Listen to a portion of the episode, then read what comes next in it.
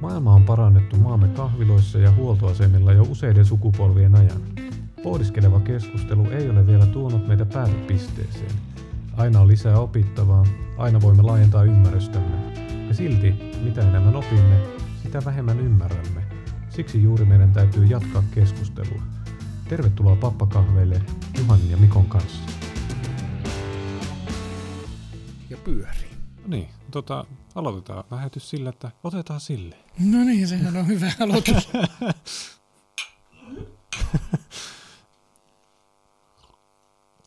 no niin, tervetuloa Arpad Kovats pappakahveihin. Kiitos, hyvät kahvit. tota, koska tota, en, emme tunne toisiamme, niin haluatko esitellä itse itsesi? Hmm. No, kuinka laajasti? Saat ihan itse valita, mitä haluat kertoa. No sitten se on sitten jossakin puolissa välissä. Ei nyt ihan hirveän laajasti kannattaa aina kaikki kertoa. No, niin. Arpat Kovac, asun Hailuodossa ja olen asunut täällä 20 vuotta. Alun perin olen entisestä Jugoslaviasta ja tulin Suomen vuonna 1992. Sitten vaiheiden kautta lähdin opiskelemaan teologiaa ja mm, nykyään toimin Oulun tuomiokirkoseurakunnan kansainvälisen työn pappina. Minkä takia Jugoslaviasta Suomeen? No, tuossa nyt kysymyksessä on kaksi osaa, että minkä takia Jugoslaviasta ja minkä takia Suomeen.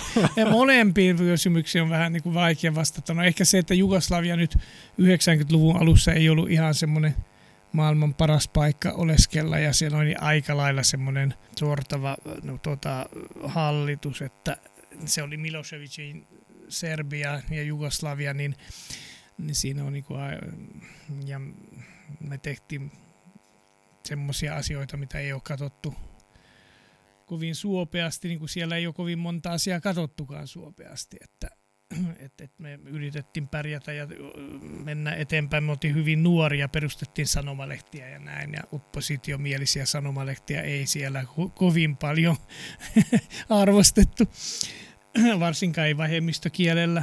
Mutta tota, ja miksi Suomen? No pitäähän se johonkin mennä. siis, Tulit sä hyviä säiden perässä tänne sitten. Minkä? Hyviä säiden perässä tänne. No kyllä, no se on niinku miksi ei? Talvihan on ihan kiva, kun se on joskus myös ohi. niin jo. No miten sitten tuota sinun suomen kielihan on valtavan hyvää, niin kauan siinä on mennyt, että, että tavallaan tunteetta pystyy kertomaan, niin kuin tavallaan sinunkin ammatissasi, missä puhutaan hyvin syvällisiä asioita ja muita, niin voisi kuvitella, että se kieli on hirveän tärkeä siinä, että pystyy siirtämään niitä ajatuksia puolia toisin siinä. No mä nyt mä suuresti ihmettelen, että mistä ihmeestä sulla on semmoinen käsitys, että mä pystyn tunteita ilmaisemaan ylipäätään millä kielellä, mutta joo kyllä. Niin siis, äh, niin siis äh, kyllä se kesti vähän aikaa. Ei, ei, siitä ei pääse mihinkään. Että sanoisinko, että kolme vuotta kesti ennen kuin mä ensimmäistä kertaa uskaisin puhua suomea.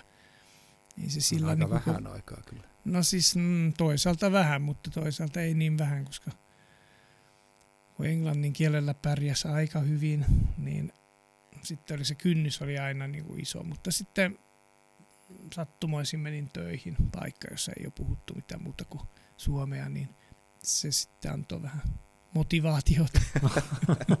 Joo. No tota, tietenkin niin kuin, kun ollaan nyt pastori-ihmisen kanssa, niin pitää aina kysyä, minkä takia teologiaa lähdit opiskelemaan? Buh. Siinä on monta syytä. Se tietenkin henkilökohtainen kiinnostus on aina ihan hyödyksi, en kiellä sitä, mutta mulla on myös semmoinen rasit, että perheessä tai siis suvussa on ollut 300 vuotta taaksepäin näitä teologia, teologia jollakin tasolla harrastavia ja ammatiksen niin viljeleviä ihmisiä, että, että se siis tavallaan siis en minä sitä sano, että mä jotenkin olisin joku sukuperinteen orja, mutta se tietenkin vaikuttaa ihmiseen. Mm. Kun mä koko lapsuudessa olen kasvanut näiden pappien ja teologien ja muiden, muiden tuommoisten parissa, niin kyllä se sitten kun aika lailla valmisti siihen, että no miksi ei. Tämä on ihan mielenkiintoinen ala. Mikälainen paikka olla kirkossa töissä? No haluatko rehellisemmän kohtelijan vastauksen? No mä oon niin. rehellisyyden perässä aina, koska no, mä, mä voin en... kertoa kyllä omistakin töistä rehellisesti. Niin, no joo, mutta sinä oot suomalainen. Mä en, siis, Mä en ole rehellinen, en ole suomalainen, enkä mä edes alun perin luterilainen, joten mulla ei ole mitään velvollisuutta kertoa totuutta. Että... Ää, no, ei, ei, siinä mitään. Mä eilen, kun oltiin kamppailuklubilla, niin mä kerroin myös, että mä oon äärettömän hyvä valehtele, minkä takia se paini on mulle äärettömän tärkeä harrastus, koska se pitää rehellisenä. Aa, juu. Niin, niin, kerro nyt semmoinen vastaus, kun haluat sitten. Niin, no siis kirkossa olla töissä, no se nyt riippuu missä oot kirkossa töissä, että hyviä paikkoja, vähän huonompia paikkoja, ja se riippuu No ei, mulla ei ole nyt hirveästi valittamista, että mä voin ihan rauhassa tehdä sitä omaa työtä, että, että mä saan siihen tarpeeksi tukea ja kuka ei nyt mitenkään estää mut toteuttamasta sitä mun omaa. mä oon kansainvälisen työn pastori, mä teen työtä maahanmuuttajien kanssa ja vielä kaikista huonommissa asemissa olevien kanssa, eikä paperittomat ja kieltäiset turvapaikkapäätökset tämmöiset, että kyllä mä pystyn tekemään sitä kirkossa erittäin hyvin. Ja se on jollakin tavalla mulle, no, no jos mennään tähän kirkollisen jargonin ja kaanaan kielen, kun se on tietyllä tavalla mulla kutsumus tämmöisen niin heikkojen, mm. as, heikossa asemassa olevien kanssa työskentely. No miten se, jos ajatellaan sitä tavalla, mistä lähdit silloin nuoruudessa ja nämä sinun niin kuin esi-isäsi ja muut, niin onko siinä kuinka sitten, millainen harppaus, jos ajatellaan niin teologisesti ja käytäntöjen ja, ja muiden tämmöisen rituaalien suhteen se harppaus sit sieltä Jugoslavista sieltä alueelta sitten, kun Jugoslavihan on se, mitä vähän on ensimmäistä maailmansotaa tutkiskellut jostain kirjoista muista, niin sehän se koko aluehan on ollut hirvittävän niin räjähdysaltis jo vuosi satoja, mm. ymmärtääkseni. Sieltä tulee idästä tulee ortodoksit ja Turkista päin tulee sitten islamia ja kaiken näköisiä ottomaaneja ja sitten täältä Euroopasta, Keski-Euroopasta päin tulee sitten kanssa omat uskontonsa. Että se on aina ollut mm. semmoinen niin kuin risteyskohta tai sitten pahimmassa tapauksessa niin kuin kriisipesäkin. Niin, niin miten, miten ne on sitten muuttunut tässä sinun elämäsi ja uran aikana? Siis tarkoitat se tilanne siellä? Niin, se, no sekä että niin kuin tavallaan, että kun lähdit sieltä ja sitten tulit Suomeen ja sekin myöskin, että miten se on siellä nytten? Ää, no, sehän oli ihan sillä niin kuin penskana hirveän hauska, kun siinä oli niin monenlaista porukka, että meillä oli kaveripiirissä muslimeja ja katolilaisia ja protestantteja ja, ja ortodoksia kaikenlaista. Se oli hirveän hauska silloin. Mutta totta kai se oli niin kuin poliittisesti hyvin äh, räjäytysaltis paikka. Mutta mut, mut kirkollisesti se on, tai, no mä nyt en niin paljon pysty sanomaan, että mikä se on niin kuin, jollakin Jugoslavian tasolla tai edes meidän kotialueen tasolla. Mä tiedän sen vaan, että meidän perheessä ja suussa se, se semmoinen teologinen, filosofinen, yhteiskunnallinen keskustelu on aina ollut hyvin tärkeä. Mm. Ja, ja teologisesti nyt jos aloitetaan sillä, niin meillä oli hyvin, hyvin liberaalia porukkaa siellä, että niin, niin kun me, minä tänne tulin Suomeen, mä niin oikeasti tuntuu, että olen ällikällä lyöty, että tällä niin keskustellaan siitä, että onko Jeesus oikeasti syntynyt neitsyöstä. Hmm. No ensiksi mitä väliä sillä on, sitten toiseksi niin kuin, äitini oli naisten lääkäri ja totesi, että no jos on neitsyöstä synty, se voi olla vain tyttö. mutta, mutta siis tarkoitan, että ei, niin kuin, ei, ei sinänsä siinä on niin kuin mitään väliä tuommoisilla yksityiskohdilla. Mä on tottunut sitten, niin kuin siellä oli semmoinen hyvin suurmaailmallinen tämmöinen filosofinen keskustelu joku sitten, joka lähtee kristillisestä perinteestä, mutta se ei ollut semmoinen sitova. Se oli niinku semmoinen suurin ehkä, ehkä tuo ero. Joo. Niin kuin Suomessa niin kuin, se, niin kuin hoksas joskus yläasteella sen, että niin kuin Suomessa on kulttuurisiaan ok kysyä toiselta, että onko se päässyt panemaan jotain. Niin kuin vaikka, että oletko menettänyt neitsyydes, mutta sitä ei saa kysyä toiselta, että uskoksia Jumalaa. Se on niin sellainen kulttuurinen tabu ollut Suomessa, mikä mun mielestä kertoo vaan siitä, että Suomessa niin jotenkin se uskontoasia on sellainen vähän niin kuin pelottava. Siihen ei saa koskea ja mm-hmm. niin poispäin. Ja, että me kumminkin kristiusko on Suomessa sellainen, sanotaanko nyt tuontituote jossain määrin, niin kuin se on vaikka monessa muussakin maassa tietenkin. Melkein aina kaikissa. Mutta siis joo, siis, ja varsinkin Pohjois-Suomessa niin kuin, siis hyvässä ja pahassa niin kuin uskonnolliset kysymykset ja, ja, ja problematiikka, sehän kiinnostaa todella paljon. No vertaan siihen, että jos julkaisisi joku johonsakin lehdessä jonkun teologisen tai teologia sivuavan kirjoituksen, kyllä se aiheuttaa keskustelua. Meille päin, jos sitä julkaisisi, niin kaikkia, niin kuin, tai siis se olisi niin kuin täysin ignorattu asia, että ei kukaan siitä välitä. Aa. En tiedä, se on, miksi meillä on sitten niin herkkää se, että kun mä jotenkin ajatellut aina, että kun jossain meidän aiemmassa lähetyksessä mä oon aina narissut sitä, että, että mikä on suomalaisuus ja mikä on suomalainen kulttuuri, että onko se sieltä sitten semmoista kipuilua siihen, kun kristinusko on semmoinen verrattain tuontituote ja, ja, ja aika tuore asia, että me ollaan kuitenkin pakanallista perinnettä täällä Suomessa – lähtökohtaisesti metsämiehiä ja niin poispäin. Ja sitten siinä on joku semmoinen sukupolvien yli ulottuva trauma, että joku uskaltaa puhua uskonnosta, joka on varsinkin jotakin tämmöistä herkkää kuin kristinusko, tai saati sitten, että Suomessa ei kärsi islamista puhua hirveän paljon, että se liittyisi johonkin semmoiseen traumaattiseen piirteeseen. Mutta en tiedä, on vaan funtsinut. Ei kun tämä on mielenkiintoinen mm. kysymys. Tuskinpä me tässä nyt vastausta siihen saadaan, mutta se mm. on fakta, että ainakin Pohjois-Suomessa se on se on hyvin kuuma aihe. Mm. Mua yllättää se jäl, niin kuin aina uudestaan ja uudestaan, että miten paljon niin kuin jaksetaan sitä vääntää kättä.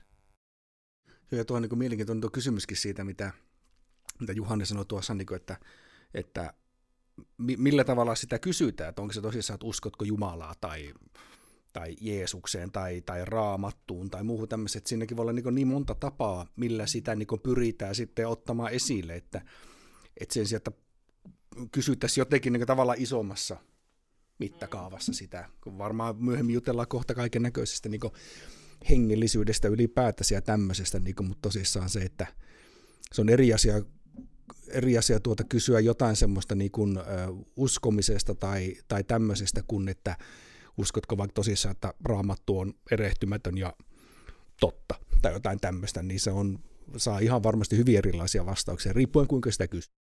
Niin, ja tota, kun, kun kysymykseen siihen, että onko uskovainen tai uskotko Jumalan tai muuhun, niin yleensä liittyy se semmoinen niin lapsenuskoisuuden ajattelu. Tiedätkö se, että niin kuin, kun, jos joku kysyy sulta tuolla tavalla, niin ei, ei se kysy sitä useimmiten sillä pyyteettömästi, olen niin, kiinnostunut niin, sun niin uskonnosta ja sun elämänkatsomuksesta tai jostain muusta, vaan se, se on enemmän semmoinen, että uskotko satuhahmoihin tyyppinen kysymys. Ja sitten sillä haetaan sellaista tiettyä asemointia, minkä takia mä ymmärrän hyvin, että siitä että suhtautuu siihen kysymykseen aika monimutkaisesti. Mm. Ja sitten taas toisaalta siinä taas kysymykseen voi liittyä myös se, että aha, kun et usko, niin se on semmoinen paheksuttava. Niin, joo, joo, joo. Mm. neutraalisti kysyä. Niin, niin joo, joo, että siis totta kai semmoinen, niin että että onko plus vai jatsmiehiä. Tiedätkö mm. semmoinen, että onko sä meikäläisiä vai teikäläisiä kysymys? Molemmat. Niin, niin, niin to, sä oot just tuommoinen muslimikristitty alueelta tullut, että sä voit kuunnella molempia. Mm, mutta, kyllä, kyllä, mutta siis niin että se on tavallaan semmoinen mete-asettelukysymys. Että niin. sä niinku haet sillä sen jonkunlaisen, että onko sä niinku samaa kastia kuin meikäläinen vai niinku, oot, ootko jotain muuta leiriä. Mm. Tämähän on perustavanlaatuinen ongelma kaikissa suurissa uskonnoissa. Mm. Et siis mun, mun näkökulma, mulla niinku ei todellakaan kovin ruusunen kuva uskonnoista, että uskonnothan on teoreettisesti hyvin rakkautta ja bla bla bla, kaikkia tämmöistä edistäviä, mutta käytännössä ne mm. ei ole. Mm. Mm. Käytännössä siinä on me vastaan te, kadotetut versus pelastetut ja hyvät versus pahat ja Niinpä. näin edelleen. Niin että, että se teoriahan on siinä se, että niinku, se on sekä kristillisyydessä, mutta myös islamissa, että Allahkin on ö, armollinen ja, ja myötätuntoinen. Bismillah rahma irrahim, sehän niinku, tarkoittaa sitä. Ja kristinuskossa tietenkin se armo on keskeinen se sanoma, mutta siis se on niin kuin hyvin, nämä on hyvin teoreettisia asioita, että käytännössä ne ei oikein mene näin. Niin, no, se niin aika monesti uskonto, varsinkin miten erottaa maailman historiaa ja uskontoa toisistaan, niin se on vähän kinkkinen asia, koska uskonto on monesti niin yhteiskunnallinen kysymys. Pitääkö sitä erottaa? Siis se, se on äärimmäisen hyvä kysymys, mutta se nimenomaan, että kun se, sitä kautta siihen liittyy ihmisten poliittisia valintoja huomattavasti enemmän. Mm. Kuin, se ei ole pelkkä sellainen viisausperinnekysymys ja elämänfilosofinen kysymys. Ja sitä kautta siis, kun ei, sitä ei varmaan niin kukaan pysty kiistämään, etteikö ihmiset pysty olemaan aika ilkikurisia ihmisiä käyttää hyväkseen vaikka uskontoja, kun sitä käytetään niin tieteen tekemisessäkin, kun mulla itsellä on niin sellainen puolivillainen tieteellinen tausta kanssa, että epäonnistuneesti suorittaa mun jatko-opintoja tällä hetkellä, mutta – niin kuin se ajatushan siitä, että niin kuin tieteen tuottamisen rationaalisuudessa ja arvoneutraaliudessa, niin se on ihan paska puhetta. Niin, no. Että siis samanlainen se kaunis ideaali siitä, että meillä ei mukaan ihminen va- omilla valinnoillaan vaikuttaisi, että minkälainen tiede vaikka tulee edistetyksi ja minkälaisia arvoja sen kautta edi- edistetään, niin se ei pidä ollenkaan paikkaansa. Et mä oon pahimmillaan kuullut semmoista, että niin on tämmöisen vertaisarviointi, niin Sokko-vertaisarviointiartikkeleissa, että on vaadittu, että kun se lähtee takaisin kommenttikierrokselle, että korjapa sitä artikkelia, että viittaa minun vaimooni, niin saat joo, pääset joo, niin julkaisuun. Niin sä voit kysyä, että onko se puhasta tieteen tekemistä vai mitä se tekeminen mm. on sen jälkeen. Tästä, tämä, tästä syystä minä tykkään marksilaisesta dialektiikasta. Se, on, se, se, se väittää, että se ei ole olemassa yksittäisiä osa-alueita ja faktoja, tai jos, vai että siis totta kai on ja ne on arvokkaita, mutta jos oikeasti haluat saada jonkunnäköisen kuvan, niin se pitää se kokonaisuus ottaa huomioon ja myös ne kokonaisuuden sisällä vallitsevat niin kuin suhteet, eikä pelkästään yksittäiset kivettyneet faktat, että siinä mielessä niin jep. Joo, on, tuo vielä niin tavallaan tuossa tieteen, tieteen moraali, sehän nyt on, on taas ihan oma, oma tieteen ja taiteella sekin, mutta tuossa just on, ollaan juteltu mun mielestä jossain aikaisemmassa jaksossa vaan Juhani kanssa muuten siitä, ja kaverit muutenkin, että, että mitä tavallaan, että voiko tieto olla sinänsä niin kuin neutraali. Jos ajatellaan niin kuin hyvä esimerkki siitä, että mitä natsit teki niitä ihmiskokeita toisen maailmansodan aikaa, niin sieltä tuli tietoa, mitä ei ollut aikaisemmin mistään saatu, eikä onneksi sen jälkeen. Ja nyt me tiedetään, että kuinka paljon ihmis, ihmiseläin kestää kylmyyttä, kuumuutta, painetta, hapettomuutta niin edelleen. Mutta sitten niin lääkärimaailmassa, me pari lääkärikaverin jutelu, kaverin kanssa jutellut siitä, niin siinä on aika moni dilemma siinä, että saako sitä tietoa käyttää hyväksi, koska se on hankittu aikoinaan niin äärimmäisen epäeettisin keinoin. Mutta sitten taas se, että okei, no jos sitä tietoa nyt hyödyntää, voidaan taas säästää henkiä, niin siitä olisi jotain hyvää ja niin edelleen. Että siinä tulee paljon semmoisia niin kuin moraalikysymyksiä, että onko, onko tieto sinänsä neutraalia tai onko, onko se tieto syytöntä siinä mielessä, ei se ole sen tiedon vika, että se tieto tulee esille, että ihminen kestää pudotusta 10 metriä ja sitten käy keskimääräisesti huonosti tai jotain. Että. Mutta tämä on hyvä kysymys. Ja tuo on erittäin hyvä kysymys, mutta tässä on semmoinen, mitä, mihin varmaan ei ihan... Ei varmaan helposti löydy. mä niin kuin, niin kuin, kun mä en pysty antaa kellekään muille mitään elämäohjeita ylipäänsäkään. Se, se, niin kuin, mä, en ole, mä oon todennut sen, että aina kun mä oon yrittänyt jotakin opasta jossain asiassa, niin se on mennyt vaan huonompaa suuntaan. Että se on niin kuin parempi keskittyä, niin kuin, että miten itse ratkaisee asioita itsensä kanssa. Niin yksi mä, tätä käytetään tätä niin kuin varsinkin tuolla niin sanotussa pörröisessä skeneessä semmoista termiä kuin intentio, tai sitten mikä sun tarkoitusperät on sillä, mitä sä ikinä oot tekemässä, että kuin puhtaat ne on ja kuinka pyyteettömät ne on. Mä en usko ihan täyteen pyyteettömät ja siitä niin missään tapauksessa, mutta esimerkiksi tuossa tilanteessa, että miten se tieto on kaivettu, niin se, että jos sä sillä keinolla pystyt pelastamaan jonkun hengen, ja se on se sun tarkoitus hyödyntää sitä tietoa, niin mm. niin todennäköisesti kukaan ei tule ristiin aulitsemaan sua sen takia. Mm. Mutta jos sä käytät sitä tietoa ikään kuin tuottavaksi se seuraavan tason harmia jollekin, niin siinä kohti sut todennäköisesti katsotaan, että nyt ei mene ihan... Pu, niin kuin, Tämä ei ole ihan niin. Niinpä. Et, että kun tuolla niin kuin nykyään tietenkin, me, niin kuin, mä sekoitan tiedettä ja uskontoa ihan tahallaan senkin takia tässä, että kun mun mielestä ne on niin lähellä toisiaan monessa kohti, että miten niihin suhtaudutaan. Että vaikka että tieteilijät haluaa ajatella itseään niin semmoisena arvorationaalisena otuuksina, niin monesti ne suhtautuu tieteen tekemiseen niin kuin se olisi uskonto. Mm. Ja, niin nykyään tuolla varsinkin Jenkeissä on semmoista paljon keskustelua, että mitä saa tutkia. Eli niin yhteiskuntateorioiden puolella ja semmoista, että minkälaisia tilastoja, niin kuin, otetaan sellainen niin äärimmäinen esimerkki, että on tutkittu tietynlaisten etnisten perien, niin etnisen perimätiedon suhdetta vaikka yhteiskunnallisiin asemiin että sä niin teet vain tilastollisia analyysejä, niin se liitetään helposti siihen, että siitä voidaan johtaa rasistisia poliittisia tie, mm, niin kuin, niin kuin vaikka mm. niin kuin toimenpiteitä, jonka vuoksi sieltä pitäisi pysyä erossa.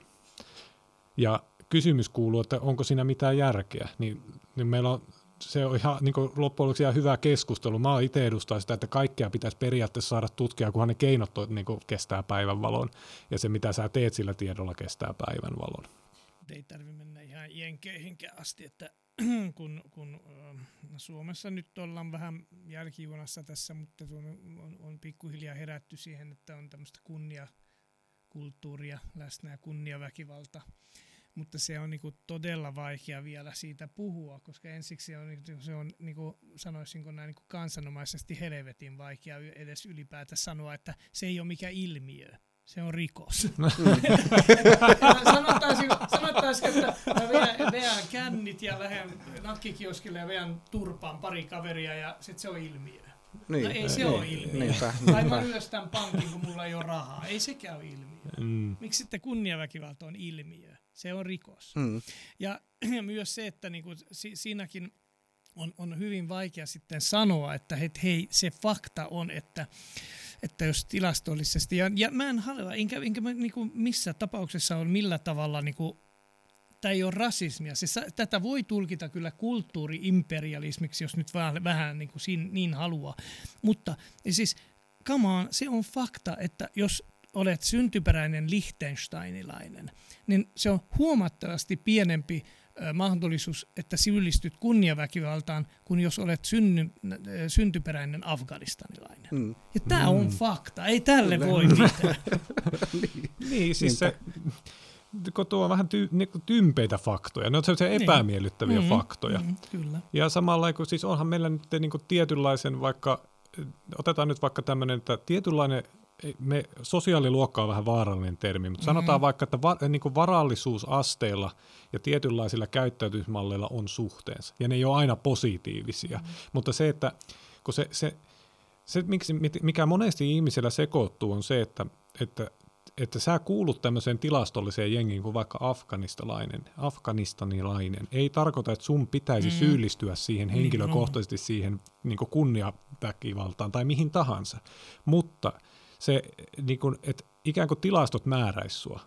Et sun, niin kuin, toivon mukaan me pystytään vielä niin kuin, käyttäytyy sillä tavalla, kun itse valitaan. Vaikka vapaa tahto olisi kuinka semmoinen debatoitava asia, niin me käyttäydytään kuitenkin, niin kuin me voitaisiin päättää, että tullaanko me tänne juttelemaan tähän kolmestaan, tai sanotaan sille ei. Mm. Ja samalla me voidaan kyllä kohtuullisen paljon valita, että vetääkö kännit ja mennään nakkikioskille. Hänellä ei ole nakkikioskia. Anteeksi, se minun informaatio oli täysin niin kuin väärä. Perhana, nyt meni suunnitelmat pieleen. On täällä muutamia paikkoja. Mä vähän taaksepäin, koska tota, me käytiin sellaista ennakkokirjeenvaihtoa niin tässä, ja sitten mä, se, mä puhuin, että mit, mistä jutellaan ja niin pois. Mä, että mä haluan jutella uskonnoista ja uskonnoista. Sä vastasit suurin piirtein, että sepä on hyvä, että koska mä oon uskontovastainen ihminen. Mm, Joten, Ehkä sanoin, että kriittinen, mutta käy yhä näinkin. Joo, siis ihan, mutta tavallaan niin kuin, mä, niin kuin mä kävin sen tosi nopean kelaan päässäni, että niin kuin, eihän mitään, mitä, ja sitten niin kuin, että aa, että se on äärimmäisen kummallinen ajatus, että on olemassa tunnustuksellinen ammatti, joka niin kuin pas, niin kuin tavallaan tämmöinen teologinen ammatti on, ja ei tunnusta täysin väriä niin kuin sanotaan, että niin kuin mä, mä toimin markkinointialalla mm. ja mä oon äärimmäisen kriittinen sitä koko alaa kohtaan. Mm. Mä en ole yhtään sujut sen ammattikunnan tiettyjen toimintaperiaatteiden kanssa, mutta yleensä kun me sanotaan, että mä, mä juttelen pastorin kanssa, niin se tavallaan, että hän ottaa sen kirjan sellaisenaan ja niin kuin etenee. Niin kuin tavallaan, että on Milloin olet viimeksi jutellut pastorin kanssa? No 90-luvulla suurin piirtein, mutta kuitenkin se ajatusmalli on sellainen, niin että, on. Että, että miten sitä ajatellaan. No, ja... mutta tämä on hirveän hyvä, hyvä huomio, että, että miksi niin pastoreilta odotetaan sitä. Kaikki me muut voidaan olla mm, kriittisiä, mm, mu- meidän omia Jep. työnantajia, työpaikan ideologia, työpaikan strategia, kaikkia mm. kohtaan, mutta ei nyt pastori. No paskan marjat, mm. kyllä mä oon yhtä kriittinen se on firma kuin firma ja homo mm. on kuin jo se, joka on. Ja mm. sillä siis. Mutta onko se sitä, mitä joskus on Nikon tavallaan kuullut sitä, että Niko ei saisi antaa epäilyksille sijaa, että, että tavallaan ei saisi alkaa epäilemään asioita, niin onko se onko sitä vielä voimassa kuinka paljon tämmöistä ajattelua siinä, että tavallaan ei saisi antaa itsellensä niinku mahdollisuutta pyöritellä niitä hankalia kysymyksiä, mitä tulee uskonnollisiin? No joo, no siis kyllähän mä sen ymmärrän, koska jos niitä rupeaa oikeasti pyörittämään, niin 90 prosenttia niistä meidän opeista ei niinku ne ei todellakaan kestä päivänvaloa. Mm. Mutta eipä, eipä, eipä sillä niin ole enää, että kyllä nyt pystyy aika kriittisesti suhtautumaan. Joo. Ja se minun, minun mielestä meidän pitäisi päästä semmoisen tilaan, että, että sen uskonton se uskonto pitäisi olla se hyvä asia, eikä semmoinen normatiivinen rajoittava. Mm. Et, et, et, siinä on paljon hyviä asioita. Mutta, mutta minun mielestä, kun missä uskonnossa on menty pieleen, minä nyt en, en pysty tarkkaan sanomaan, että milloin ja missä, mutta miksi me rinnastetaan uskonto ja usko ja tieto? Eikö se nyt olisi paljon paljon järkevämpi jollakin tavalla ää, rinnastaa usko ja uskonto siihen taiteeseen? Mm. Ei, ei, sulla mm. niinku, ei, ei koskaan esitetä semmoista kysymystä, että uskotko ö, Picasson Gernikaan? tai onko se kirjaimellisesti tulkittava teos? No, mm. tämä on niinku täysin, ne on täysin Niinpä. järjettömiä kysymyksiä. Ja minusta niinku täh, tähän pitäisi päästä myös uskonnossa, että se on enemmän tuommoinen, no parhaimmillaan uskonto on semmoinen asia, mitä antaa ihmiselle voima. Ja pahimmillaan se on semmoinen, mikä rajoittaa niin kuin melkein kaikissa niin kuin, mua, mua on tuo niin kuin häirinnyt aina, kun niin kuin tuossa tässä niin kuin lähes yhteiskunnallisesti merkittävimmissä teoksessa Da Vinci-koodissa niin tota, sanotaan, että se, niin kuin tämä Tom Hanks sanoo siinä jossain kohti, että minulle ei ole suotu uskonlahjaa, mm. mitä se tarkoittaa sillä, että se on siis skeptikkoluonne. Mm. Ja mä oon ollut aina semmoinen. Ja mä en ole koskaan pystynyt olemaan sinut sen kanssa, miten niin kuin silloin 890-luvulla tota, niin kuin uskonnonopetuksessa ja tällaisissa niin kuin rippikoulusysteemeissä ja missä ikinä niin kuin puhuttiin siitä, että kun sanotaan, että mitä niin kuin uskominen on, niin mun pitää uskoa johonkin semmoiseen, mitä mä en tajua yhtään mitään. Niin, ja opetella ulkoa niitä tunnustuksia ja muuta tämmöistä siinä jotain 5-16-vuotiaana ja siitä lähtee niin se rippikoulussa oppiminen sen sijaan, että tuota sinne sisältöä, niin siellä pitää tankata ulkoa niin niitä ja siitä tulee liturgioita. Se, ja siitä tulee sellainen niin ongelma, että vaikka niin jotkut asiat joskus pystyy niin tavallaan, että ok, tuo kuulostaa ihan järkevältä, niin sitten mä menen tekemään jotain muuta, mikä ei liity siihen niin petkän vertaan. Että se niin ei yhtäkkiä muodostakaan kokonaista elämänfilosofiaa, vaan se on niin tämmöisiä irrallisia palikoita. Niin. Että se niin rakentuu, että no mä menen sitten jätkeen kanssa pelaa salibändiä. Että miten tämä mukaan liittyy tuohon. Että niin kuin, se, se, niin kuin, se ongelma tuli itselle siitä, että se, niin kuin, mä en tykkää irtoasioista jännä, koska tämä taas niin kuin, oli, mä silloin niin siinä meidän kirjeenvaihdossa sanoin, että mä tykkään keskiajasta ja keskiajalla tämähän oli, se oli niin kuin itsestään selvä asia, että totta kai uskonto on läsnä, mutta se oli myös semmoinen, että sunnuntaina mennään kirkkoon ja sitten öö, maanantaina mennään salibandia. No ei vaan pelattu salibandia, mutta tekemään jotain muuta kavereiden kanssa. Se, se, oli niin kuin jotenkin, mutta jotenkin mä, mä mä, ku, mus, mä tykästyin semmoiseen, mä en muista mistä tämä olen kuullut, mutta lapsihan tämä on sanonut, peräti varmaan rippikoululainen. Usko on lujaa luottamusta siihen, mikä ei ole olemassa. Hmm. niin, no, joo, kun tota, niin kuin, samalla niin kuin, mä jossain kohti rupesin miettimään, että eihän mä niin kuin, käytännössä edes tiedä, että onko Afrikka olemassa. Mm. Mä oon nähnyt se jossain karttapalloissa ja sitten mä oon nähnyt telkkarissa videon, en mä oon siellä käynyt. Mm niin, niin kuin, jos lähtee oikein sen tiukalle linjalle, että uskon vain niitä asioita, mitkä on aisteilla mm. kokenut, niin Napoleon on yhtälainen niin kuin vaikea oltuus uskoa, kun on mikä tahansa raamatullinen mm. hahmo, mm. kun lähtee sille tielle. Ja varsinkin meikän skeptikkoluonteella, niin se pääsee tosi syviin kelaan, kun lähtee tuolta pitkin menemään.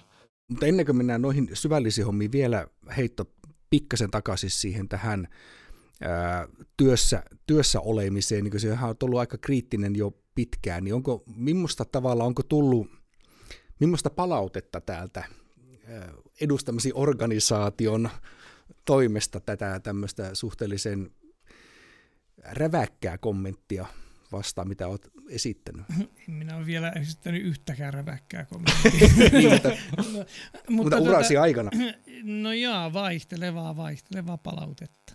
Että kyllähän se nyt, jos joitakin semmoisia jotakin kränää siinä on, mutta enimmäkseen niin kuin, ei mulla nyt ole, siis yllättävän kuitenkin äh, suvaitsevaista se on. Että siinä, siinä on sitten, sitten semmoisia vanhoja, mul, ei kun tarkoitan, tarkoitan niin kuin, anteeksi, tarkoitan vanhoja, vanhanaikaisia vanha, mikä se on? Vanhoillisia. Vanhoillisia, vanhoillisia jotain sinne päin. No, jos Seniilejä. Niin, no, joo, joo, sinne, jotenkin sinne päin, että kyllä siinä on joillekin ongelmakin, mutta ei se nyt niin vakavaa ole.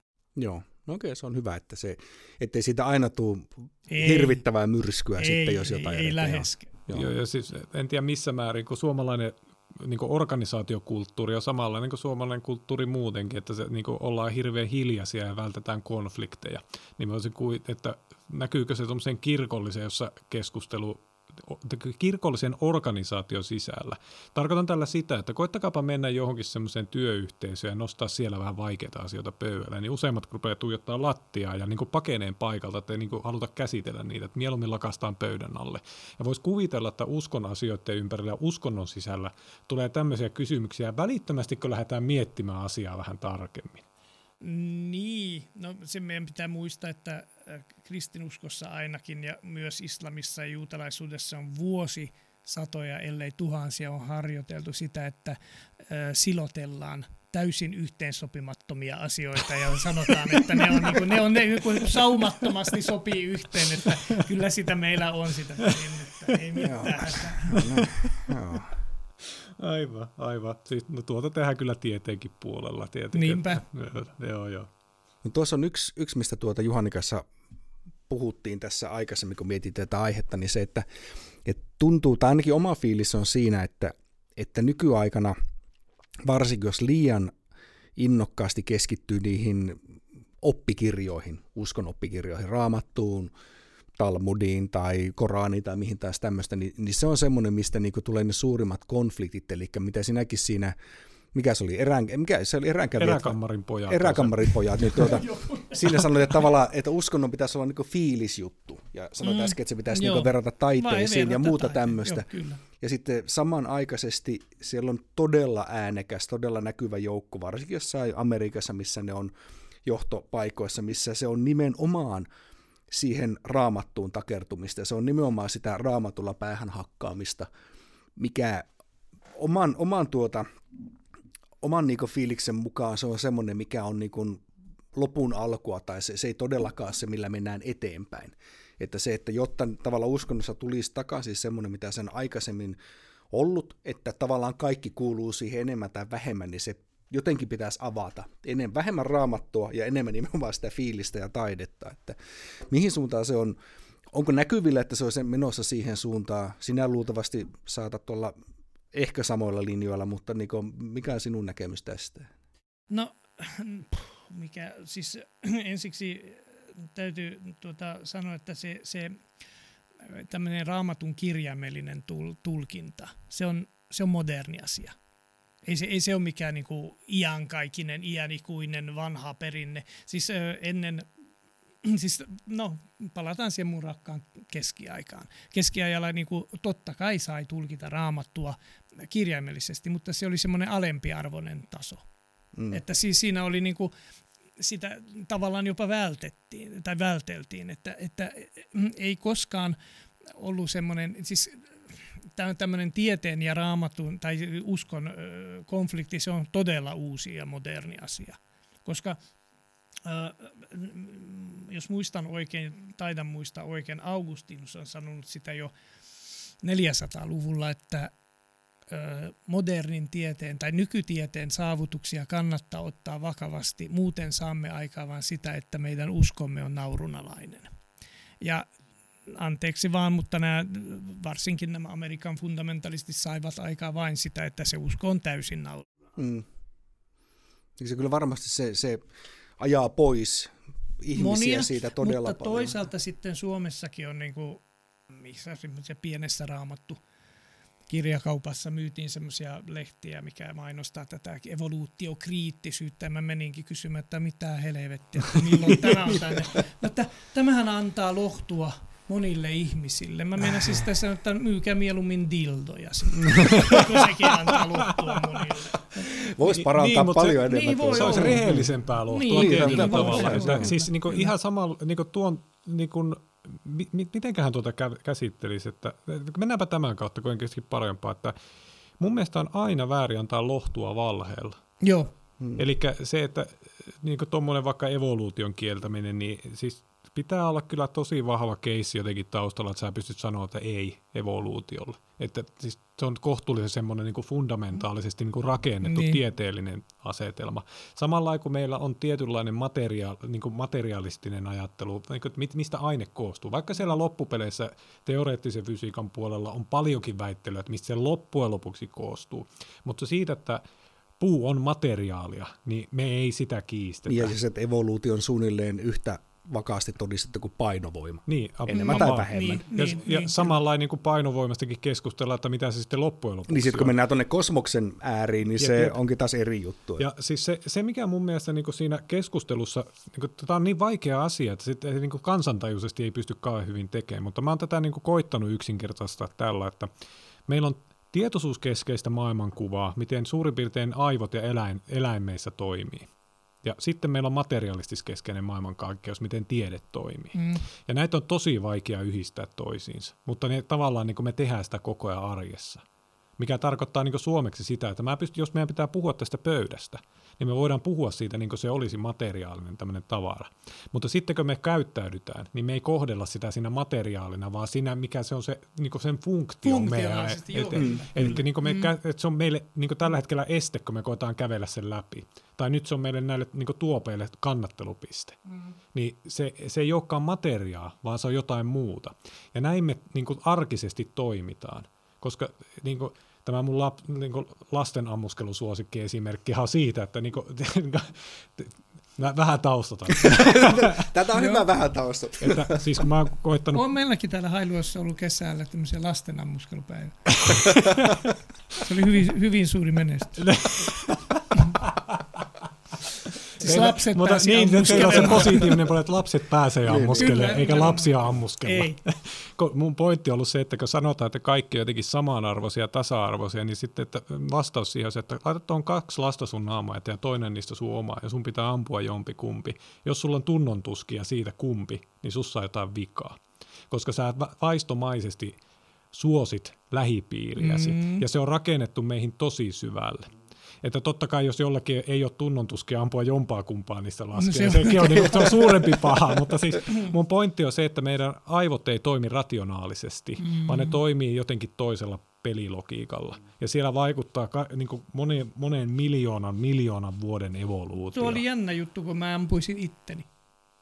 Niin, tossa tilanteessa. Mm. Joo, joo, joo. joo. Mä, mä en no, no kun sulla on tosi hyvä ihmisen ratkaisu siihen Tai sitten vaan semmoinen pakeneminen niin. joka tapauksessa. No, joo.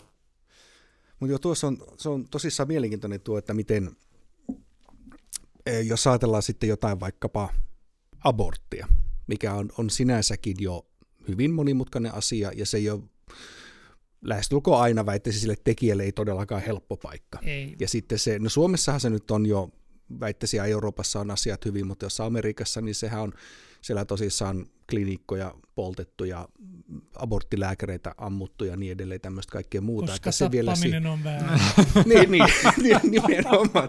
Niin, no, niin, joo. Siinä on, saattaa olla pieni tämmöinen ristiriita tässä ajattelussa, mutta niin se, että, että kun tuommoistakin asiaa, se, että sitä käsiteltäisiin täysin neutraalisti, niin siinä on tekemistä aika paljon. Mm. Saati sitten, että siihen otetaan suoraan semmoinen, jonkun kirjoituksen taakse meneminen täysin, menevä niin täysin järkähtämätön lähtökohta, mistä nyt oikeastaan siitä poterosta ei voi kauhean helposti nousta.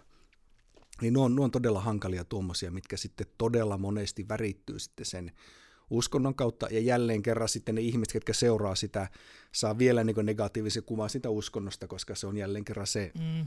yksi hyvin kapea katsanto siihen. Pakko mainostaa, kun omistajakin on läsnä, että meillä on kahden omista osakkeen verran Hailuodon Panimo omistaja, niin omia kaljoja juuasi. Kyllä, kyllä nyt on tosissaan hailuotolaista lasissa tässä pikkasen ollaan tuota ihan hailuodossa, niin semmoinen välimainos tähän hätään. Se kuuluu asiaan Kyllä kuuluu. hailuotolaista. Kyllä, ehdottomasti. Minkälainen olutmies Arpadi on? Uh, tuota, ahkera. Oikea suhtautu. Olen e- ehdottomasti ollut viski-ihminen. Aa, minkä tyyppistä viski? Vain ja ainoastaan amerikkalaista bourbonia. Aa. Onko Makersmarkki hyvä? Erittäin Ah, se on semmoinen, se, se pullo aina houkutellut. On todella. Miten sitten tämä, jälleen kerran, jos kysytään vanhalta kansalta, että saako tuota pappismies viunaa juoda, niin sehän, että eihän missään nimessä alkoholia saa nauttia. Niin ensimmäinen kysymys, onko se niin siellä en mä nauti, mä kärsin. niin, niin, niin, niin, aivan. Suomalainen voi juoda alkoholia nauttimatta, se on totta, se on totta. Niin, onko se tavallaan lähtökohtaisesti siellä sitten niin ympäri maailmaa, Jugoslavia, tällainen, onko se siellä sitten hyväksytympää kuin mitä se on Suomessa, ja onko se enää Suomessakaan nykyään minkäännäköinen tabu? Eihän sitä koskaan kielletty ei, suoranaisesti, ei, mutta... Ei siis, ja per, perinteisesti vielä 1600-luvulla tuo pappilan kuuluu viinapannu. se oli niin kuin joo, vielä joo. silloin. Ja sitten varmaan messun jälkeen mentiin vähän paukulle, niin kuin nykyään verillä joskus tehdään Keski-Euroopassa. Ja muutenkinhan se nyt ei kenellekään kuulu, mitä minä juun. Niin, niin mutta monella saattaa jälleen kerralla mielipide. saa siitä olla, saa siitä olla. Tota, sanotaanko, että ö, olen ollut pitemmän oluen juoja kuin teologi ja pappi. Se on pidempi perinne. Johan niin. Belgiassa ne on ihania ne trappisti mm. oluet, mitä munkit tekee siellä, niin ne on aivan mahtavia.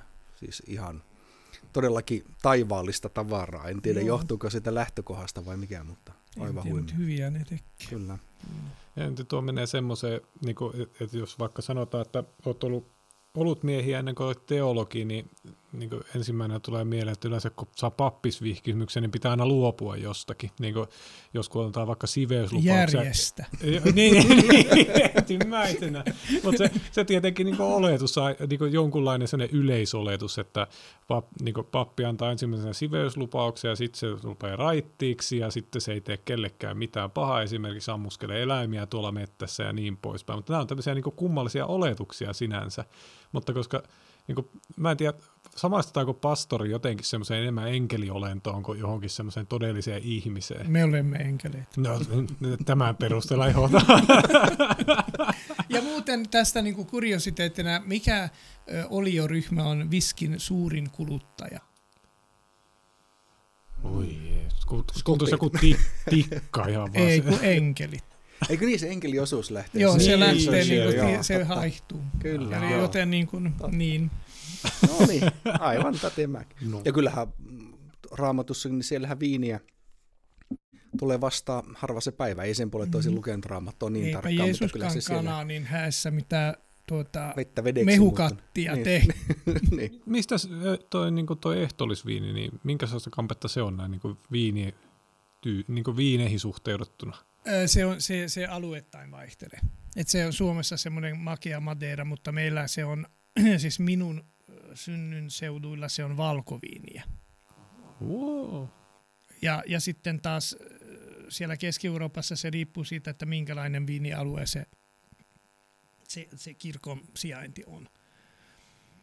Et se ei, ei ole välttämättä tuommoinen madeira, vaan se on, voi olla vaikka valkoviini. No miten se Jeesuksen veri voi olla valkoista sitten? No toki voi olla, eihän se varmaan no, tee mikään, mutta... No mistä se tietää? Siellä oli paljon valkosoluja. no, mutta ei, siis ei, ei Suomessakaan ole sitä tuota, niin kuin, millä, missään taho, millä taholla määritelty, että se pitää olla joku madeira. Et se on käynyttä rypälemehua. Tämä on se, niin kuin, ja tämä on varmaan tuota, koko maailmassa varmasti näin. Että, tosin keskiajalla on käyty muutamia mielenkiintoisia keskusteluja, muun muassa sellaista, että saako siiderissä kastaa. Siiderihän ei saa käyttää ehtoollisen, se on selvä asia, mutta saako siinä kastaa? Sitten niin tuli kuitenkin siihen tulokseen, että ei. se on jännä, kun tuota, tuossa niinku itse kamppailen tämmöisen asian kanssa siinä, että kun, kun Tämä liittyy myös, miten lapsia kasvatetaan ja sitten tämä liittyy uskonnolliseen kysymykseen. Sama kysymys, että meillä on rituaaleja ja mm-hmm. tämmöisiä niin perinteitä. Mutta sitten kysymys kuuluu, että milloin me hukataan se tarkoitus, niin minkä vuoksi meillä rakentui se rituaali. Ja sitten me aletaan vaan tekemään siitä maneeri, ja siitä tulee tavallaan sellainen kuollut sieluton maneeri sen jälkeen. Ja tota, monet niin kuin mun nähdäkseni uskonnolliset, ei pelkästään kristinusko, mm. vaan aika monissa muissakin, että me toteutetaan vaikka, mennään sunnuntaina kirkkoon. Minkä ihmeen takia? Että niin se on vain tapa. Ja sitten se ei niin liitykään osaksi jotain isompaa perinnettä tai syytä, millä se voi olla niin hyvinkin vaikkapa sanotaan biologinenkin tausta. Että jos ajatellaan, mikähän voisi olla esimerkiksi... No sianlihan kieltäminen, niin, siihen on varmaan se, ollut niinku, joku että se, niinku niinku, tulkitaan se, että se niinku sianliha on itsessään paha. Mutta siinä on ollut joku tämmöinen arkinen ja biologinen funktio, jonka muuksi meillä on sieltä niin kuin vaikka lukee raamatussa joku tämmöinen asia. Mutta jos me ruvetaan kohtelemaan sitä niin kuin sianlihaa semmoisena, että no, no, no, no, mm. niin me aletaankin yhtäkkiä, että se rituaali on tarkempi kuin se syy, minkä takia sitä rituaalia tehdään. Ja tämä on hirveän jotenkin yleisinhimillinen piirre.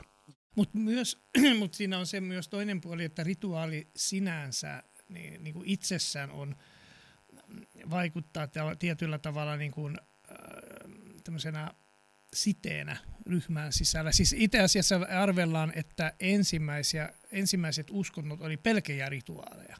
Et siis, siis tarkoittaa, että joku kallo laitettiin keskelle luolan lattia ja sitten otettiin kirveet ja tanssittiin ympärille, että wow, wow, wow, wow, wow, wow, ja ei mitään sanoja eikä minkälaista.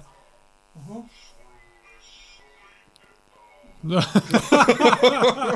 nyt, tulee, nyt tulee viesti rajan takaa suoraan tuolta. Se oli Darth Vader, mun vanha kamu.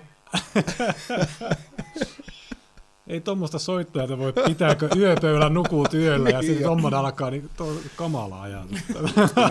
on tottunut siihen. niin, mutta joo, kyllä siis ne, ne siis, ja, mutta tämä osittain palaa taas mieleen se, että, että osittain se on se, että me niin vaaditaan hirveästi tämmöistä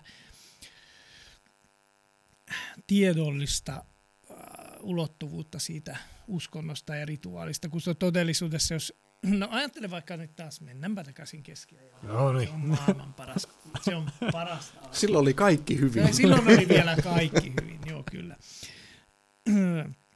Yksi kollegani sanoo, en ollut minä, että kaikki mitä filosofiassa on sanottava on sanottu jo keskiajalla. Mm, olen melkein niin kuin 90 prosenttisesti samaa mieltä. Mutta san, otetaan semmoinen isomman kaupungin sunnuntai-messu. Miksi sinne tultiin? Siksikö kun kiinnosti saarna? Ei todellakaan, kun ei siellä saarnattu. Siksikö kun kiinnosti ylipäätään tämä tuonpuolinen? Ehkä. Mutta se oli myös multimedia show – se oli paras säveltäjä, on it, pistänyt itsensä likoon, säveltänyt modernin, ja koska keskiajalla oltiin melkein niin kuin pakkomielteisiä modernisuuden suhteen. Se piti olla aina kaikki hirveän modernia ja nykyaikaista. Sävelsi modernin musiikin, joka esitettiin livenä, ja sitten se valo ja varjo ja äh, väriikkunat ja alttaritaulut ja kaikki. Kyllä se oli multimedia show. Mm. Et se oli erittäin suuri, sillä oli suuri merkitys. On kyllä, mä olin vaihto Irlannissa vuosia vuosia sitten ja siellä tuli aika monessa katedraalissa käytyä, niin kyllä se oikeasti se se, se on niin tavallaan englannin sana awesome tulee nimenomaan mm. siitä, että se on, mikä oh. suomeksi edes on. O on niin todellakin ällistys, mm. mikä lie. Siis se itse asiassa sille on tuossa vastikään, kun mä niin kuin mainostin tuossa, kun se olisi Marko Hautala käymässä, niin mä tilasin Kalevalalaisen loitsukirja. Niin siellä käytetään niin sanas haltioissaan. Haltio, ah, joo, aivan okei, okay, joo. No niin. Totta ne on, haltioituminen, että, joo. Siis sillä on niin kuin itse asiassa semmoinen niin etymologinen tausta, että olla haltiansa luona. Eli niin se, siitä tulee sana haltioissaan. Okei. Okay. Ja se tavallaan niin sillä tavalla on hyvin uskonnollinen termi tavallaan, niin kuin, että jos sä käyttäisi kristinuskon käsitteistä, niin olla tavallaan luojansa luona ja olla sen korkeimman äärellä ikään kuin. Mm. Ja sitä kautta sana haltioissaan, niin se on eri, erittäin ymmärrettävää, miksi se nykyaikanakin käytetään, mutta jatka Ossumista. Toki. Ei vaan siis todellakin niin se, se, se tila on vielä niin nykyihmiselle niin ällistyttävän hieno, että sitä voi oikeasti ajatella, kun siitä heitetään 300-400 vuotta taaksepäin, miltä niistä ihmisistä on tuntunut, kun sieltä, kuinka vanhat niin kuin, uruut on, milloin, milloin siellä on ollut se äänentoisto niin kuin, no edes ainakin, jollakin siis tasolla. Äänentoistohan niissä kirkoissa oli aina hyvä, ja siksihän se laulettiin se liturgia. Eikö niin jo, jo aivan joo. Mutta uruthan, no ainakin 1400-1300-luvulla oli jo. No niin vanhat, okei, okay. wow kun mennään kerran oli justiin, en muista missäpä Irlanti oli, niin siellä ne oli sitten... Joo, joo, kyllä ei varmaan näitä, nykypillistä, mutta siellä sitten joku vielä soitti sitä, tätä klassisten kliseistä Bachin tokkaatto un fuga D-mollissa tuota. wow. Mutta todellakin ne niinku uskomattomat tuota, väri, väri mm. tai niin lyijy, lyijylasimaalaukset ja muut tämmöiset, mitä siellä on, niin kyllä todellakin, jos vielä nykyihminen on siitä niin täysin hämmästyneenä, niin se kun heitetään niille 500 vuotta taaksepäin, no, niin olin haltioitunut tuolla Gentin katedraalissa, että siinä oli, se oli just tämmöinen keskiaikainen kirkko, ja mä, mä sanoinkin, että mä nyt kirjoitan Paaville ja sanon, että mä oon tykästynyt tähän Gentiin niin paljon, että sovitaan, että Suomen kirkko palaa Paavin alaisuuteen, mutta sen ehkä, että minä saan kardinaalin arvon ja Gentin piispan istuimen. Vastasiko Paavi? Että... No en ole kirjoittanut ai, ai, vielä, okay. no, tuota, niin. mutta so, katsotaanpa Mutta tuo ihan niin kuin, tuli vaan mieleen, että jos se on ollut silloin keskiajalla ollut multimedia show ja kaikki pitää olla moderni, modernia, niin mikä meillä nyt on vikaan? Että niin kuin, kun kirkkohan ei ole sillä mikään – yhteiskunnasta erillinen mm-hmm. organisaatio. Että siellä on samalla, samat ihmiset siellä on niin kuin heittomerkeissä, että kun on ollut kaikkialla muissakin organisaatioissa, ne on normaaleja ihmisiä, mm. jotka siellä toimii. Ja meillä käy yritysmaailmassa aika paljon tätä, että niin, niin, ikään kuin uusiutuminen lakkaa. Ja sen takia niin kuin menee firmoja nuriin. Että ne ei niin kuin pysty mukautumaan siihen niin kuin elämän tuomaan virtaan. Ja parhaat firmat käytännössä toimii niin, että ne säilyttää jonkun osan siitä, mikä niiden niin kuin se olemassaolon perusta ikään kuin on. Että se, minkä takia se firma on ylipäänsä perustettu. Ja sitten ne jotain sen, sen ympärillä olevia asioita uusii sen verran riittävästi, että ne kehittyy ja niistä ne pysyy modernina. Ja nyt kun me ajatellaan, että mikä niin kuin mielikuva kirkosta on, niin se pitäisi ajatella organisaationa samalla, samalla logiikalla, että sen pitäisi toimia. Sinähän nyt esitit hyvän analyysin ja minun mielestä täysin pätevän, että miksi kirkko on niin kuin ajautumassa marginaaliin. Juuri se, se että, että, että meillähän nyt ei ole oikein ymmärretty sitä, että joistakin asioista pitää pitää kiinni ja voi pitää kiinni, mutta ei nyt sentään kaikista. Niin, niin se, se kun yksi asia, mitä niin kuin varmaan vaikea aukasta, on raamattu. Siis sillä tavalla, korjaa, kun sä tiedät tämä asia varmasti paremmin kuin minä, mutta raamattu on asian saatossa koottu kirja. Joo. Eli siis, että tekstit ei ole sillä kirjoitettu parin vuoden sisällä, vaan ne on niin kuin saattanut Joo. mennä satoja vuosia. Ja sitä on eri kielistä käännetty niin, että sitä niin kuin käsitellään, uudelleen käsitellään, järjestellään ja niin poispäin. Niin milloin viimeksi tämä on tehty? Öö, en tiedä. Ja mä nyt sitä vähän niin kuin viereksyisin, että me nyt sitä nyt kirjoitettaisiin uudestaan, mutta ainakin haluaisin, että suoritetaan rehellinen ideologinen analyysi. Siis mm. vanha testamentti on hyvin ideologinen asiakirja.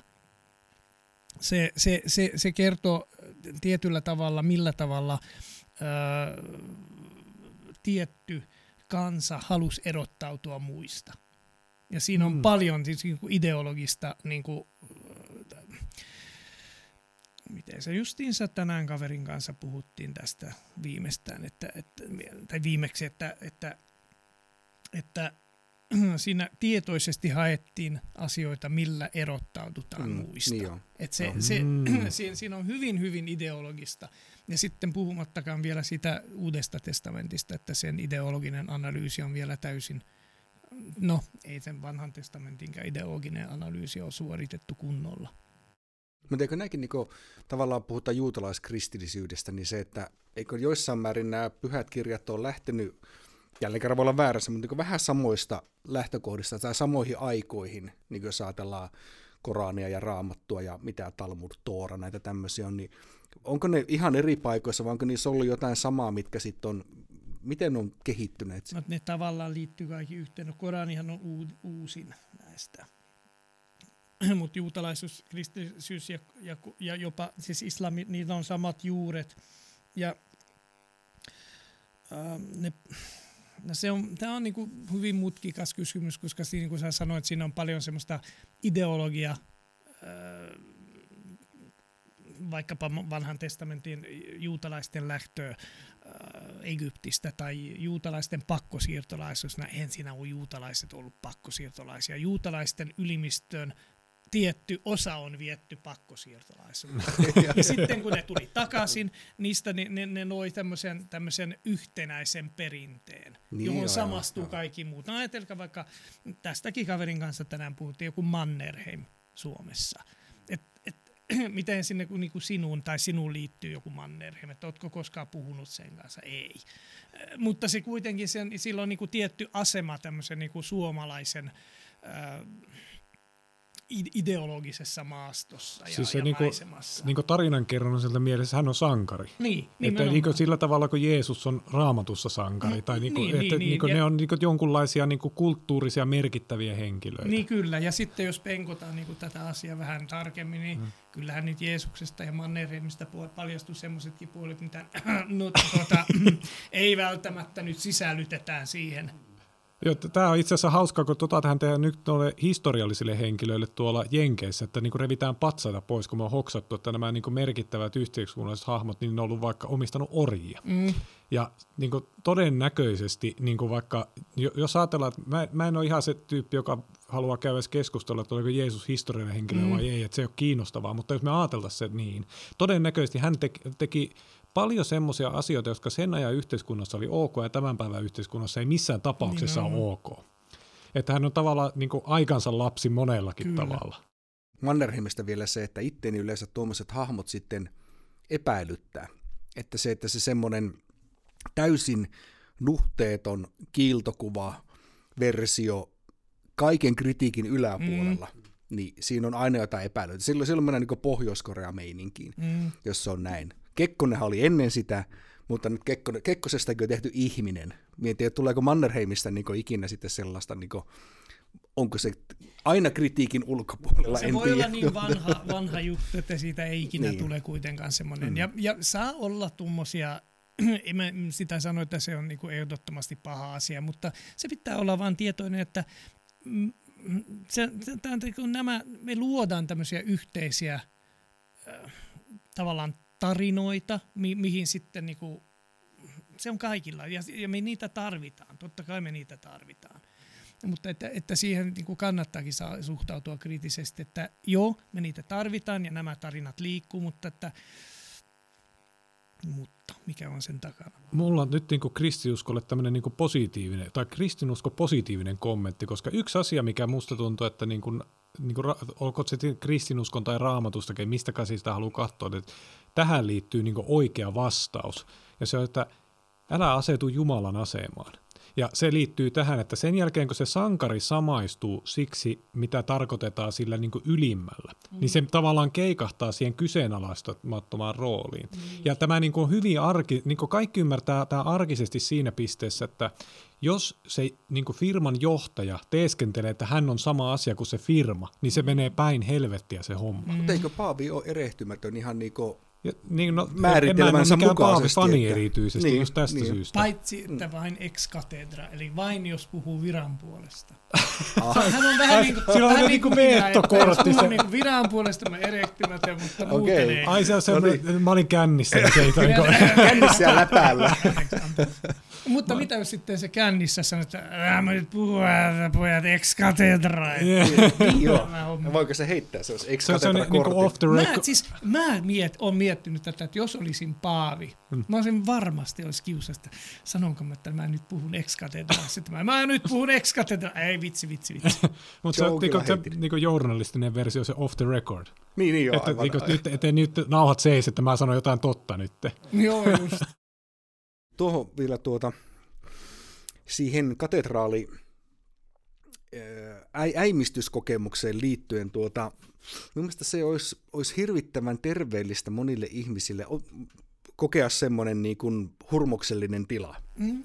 Ja itse olen kokenut hurmoksellisen tilan muutaman kerran niin erittäin hyvässä isossa niin rock-konsertissa, mikä on, niin on, siinä on joukkohysteriaa, siinä on valoja ja ääntä ja tunnetta ja vaikka mitä, ja kyyneleet valuu ja porukka laulaa mukana ja tämmöistä, niin siis se, että... Yhtäältä... oli lähellä, varmaan todella lähellä keskiaikaisen kirkon messun kävijän. Ky- kyllä, varmaan. En, ensimmäinen oli semmoinen, kun U2 oli Pop Mart kiertoilla Olympiastadionilla. Me oli siellä ihan keskellä, hyvin lähellä lavaa. 50 000 ihmistä ympärillä hoilaa sitä samaa. Mm. Niin silloin tuli semmoinen, että oli ollut sitä ennen keikoilla isollakin, mutta en noin isossa, niin siinä tuli semmoinen, että, että yhtäältä toivos, että kaikki pystyisi kokemaan saman, mutta myöskin sitä toivos sitä, että ne, ketkä tavallaan ovat kokeneet vaikka jonkin uskonnollisen hurmakokemuksen tai mistä tahansa, niin kun, että hekin sitten tavallaan kokisivat, että tämän voi kokea niin monella tapaa. Mm. Että sen ei ole pakko olla mikään yliluonnollinen kokemus, vaan se, että meihin on rakennettu joku semmoinen systeemi, että tietyissä olosuhteissa on se keskiajalla se katedraali, tai on se U2 Olympiastadionilla, tai on se sitten mikä tahansa, niin me päästään. On se meditaatio tai, tai mitä lie. Että meillä on niin päässä, päässä niin paljon juttuja, mitä olisi, se tunne on älyttömän hyvä. Mm. Ja se, että, että sitten tietenkin joku kirkonmies saattaa sanoa Amerikassa, että ainoa tapa siihen päästä on joku, että sinä otat Jeesuksen sydämeesi tai mitä liian tämmöistä. Joku voi ihan suoraan sanoa, eikö me katsoa uuka. Mä voin kertoa tähän tarinaa samalla, kun mä riisuudun. Oh, no niin, no niin, no niin. Tota, mä, mulla on tämmöinen paita täällä alla. Tää, mä en, otin tästä kuvan Instagramiin. Tota, mä muistan tuon. Kun se oli hieno paita. Tämä on Dark Buddha Risingin paita. Ja mä puin tämän paidan tänään tästä, juuri tästä syystä, koska mä halusin kertoa mm. tämän tarinan. No niin. Tämä, se on vuosi 2013. Mä en ollut aiemmin, mä oon aina kuunnellut heviä, mutta sitten mä ajauduin, kun mun kaveri oli vasta perustanut bändin, ja sitten siellä he lämpäs Dark Buddha Risingia. Sitten mä menin sinne niin kuin Buddhan keikalle. Ja se, niin kuin kolmen vartija, tun- mulla ei mitään aikakäsitystä koko keikasta. Mm. Ei mitään. Kaveri vaan sanoi, että hän kattoko sä märisit siellä keikalla. Sitten mä menin tilaamaan tuoppia ja mä tilasin tuoppia, rupesi tuoppi vaan täriseen kädessä ja okay. se niin kuin avasi jo, jonkunlaisen kanavan jossakin. Ja mä en tiedä mikä se on. Mm. Ja sen jälkeen mä oon kokenut niin kuin musiikin ympärillä aivan älyttömästi vastaavia kokemuksia. Ja sitä voisi joku sanoa uskonnolliseksi kokemukseksi, mutta mä en, mä en niin kuin halua e, niin kuin ihan suoriltaan heittää sitä. Se on joku sy- tosi syvä merkityksellisyyden kokemus. Kyllä. Mutta tästähän mä puhun. Tämä on se, mihin mä enemmän haluaisin sen verrata sitä uskonnollista kokemusta kuin yeah. johonkin siitä, että onko minä nyt oikeassa tai se, joka sanoo, että tai no, joka, joka väittää vastaan. Tai, se, se ei, ei ole, minusta tämä on erittäin hyvin, niin kun nämä kokemukset valaisee sitä. Minusta. Joo, ja sitten se, että niin kun, jos joku sanoo että hän haluaa saman kokemuksen, niin sitten niin kuin suosittelisin, kun mä sille Buddhan keikkaa, hyvin suurella varautu, varauksella. Mm. Se, se vaatii sen tietyn moodin ja tietynlaisen taustan, että sulla, sä oot kuunnellut jo vähän jonkunlaista musiikkia, että se on aika rajua heittää niin kuin ihan kylmiltään Niinpä. tyyppi semmoiseen paikkaan. Se on, ja tuo niinku, tavallaan onnesta tai tuommoista positiivisesta tunnekuohusta johtuva itku, niin eihän tietenkään herran aika suomalainen mies saa muutenkaan itkeä, muutenkaan katsomalla ehkä tämä autojen, autojen ensiapua, Car SOS, sitä, sitä, sitä lopussa, siinä saa itkeä, siinä saa mies itkeä, ehkä jonkun lähisukulaisen hautajaisissa, mutta siinä ne on sitten.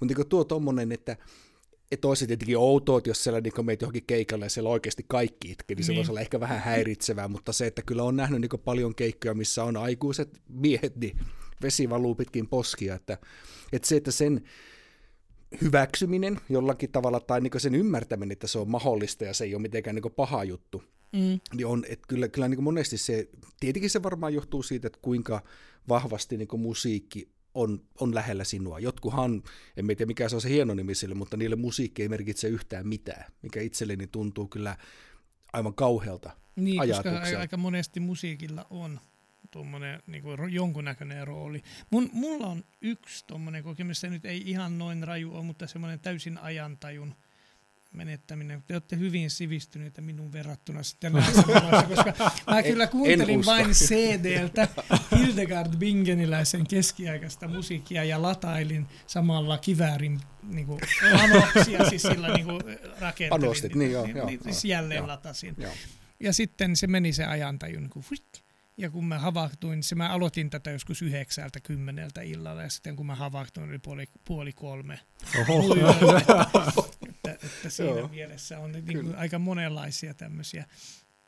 Ja näitä niin kuin minusta parasta on, että näitä niin kuin ruvetaan selittämään, ja ainakaan nyt rupeaa niin kuin sanomaan, että pyhä henki on laskeutunut sinun päällesi tai jotakin semmoista, että, että mieluummin jätetään tämä niin kuin siis, tietyllä tavalla mä syytän protestantisuutta ja, ja reformaatiota siitä, että meidän pitää niin kuin perkele kaikkia koko ajan selittää asti. ei, niin kuin, mm. ei, ei kaikkia voi, eikä tarvi kaikkia kokemuksia sanoittaa. Mm. Riittää, jos sitä pystyy äh, emotionaalisesti tai tunteella kokea. Joo, tuo, tuo, niin kuin, äh, tuo on hyvä pointti, koska tota, niin, niin, ikään kuin se meidän maailma on vähän niin kuin muuttunut liian läpinäkyväksi jossain määrin. Että joskus aikanaan, kun vielä Perttu Häkkinen oli elossa ja sillä tuli radio niin siinä törmäsi semmoiseen niin termiin, että sähkövalot tappo tontut. Tiedättekö, että niin kuin, mm. se tarinat tai niin juttu pohjautuu vaan siitä, että koska meillä niin kuin, yhteiskunta on paljon teknisempi, me tiedetään paljon enemmän, niin meillä on paljon vähemmän asioita, minkä äärellä me hämmästytään. Mm. Ja sitä kautta sähkövalot on tappanut tontut, koska mm. ennen selitettiin sellaisia mystisiä ilmiöitä sillä, että joku tonttu käy saunassa, tekee sitä, tätä, tuota. Mm. Että niin kuin, totta kai sillä on sitten se negatiivinen vaara, että Suomessa on sellainen pitkä perinne, että jos syntyy vammautunut lapsi, niin tonttu on saattanut naisen raskaaksi. Mm. Tuolla on kuullutkaan. En mäkään. Ettekö? Keksit ihan itse kyllä. En ole keksinyt. Ihan kuule Perttu Häkkis peruja tämä Ai tieto. Jaa, okay. Että... Ei ole mikään kannuslainen juttu. Joo, siellä tonttuja on paljon liikkeellä, mutta ei, ei vaisi. Mutta tota, se, että niin kun, ää, et antaa sen asian olla, hyväksyä vaan selittämättömyyttä, mm. niin se, se on tuskallista nykyihmiselle. Mm. Et, niin kun, niin kun, ajatellaan nyt vaikka, niin kuin mäkin teen sitä koko ajan, että mä selitän. Mä, mun teki mieli kertoa, että miksi me kippistetään. Se on rituaali nimittäin. Siis, että, niin että siis me, me voitaisiin purkaa se auki, mutta siitä lähtee tietty kauneus sen jälkeen.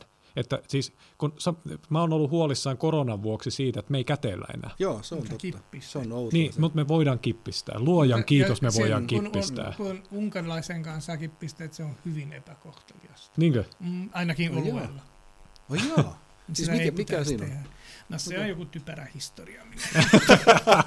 kun unkarilainen kansannousu 1848 ja sitten kun se voitettiin ne itävaltalaiset kippistelivät oluella, kun unkarilaisia hirtettiin. No, kippistelivät, kippistelivät, olut on hyvä ja hirtettiin, kuka hirtettiin, ja se nyt kippistely niin siihen auta.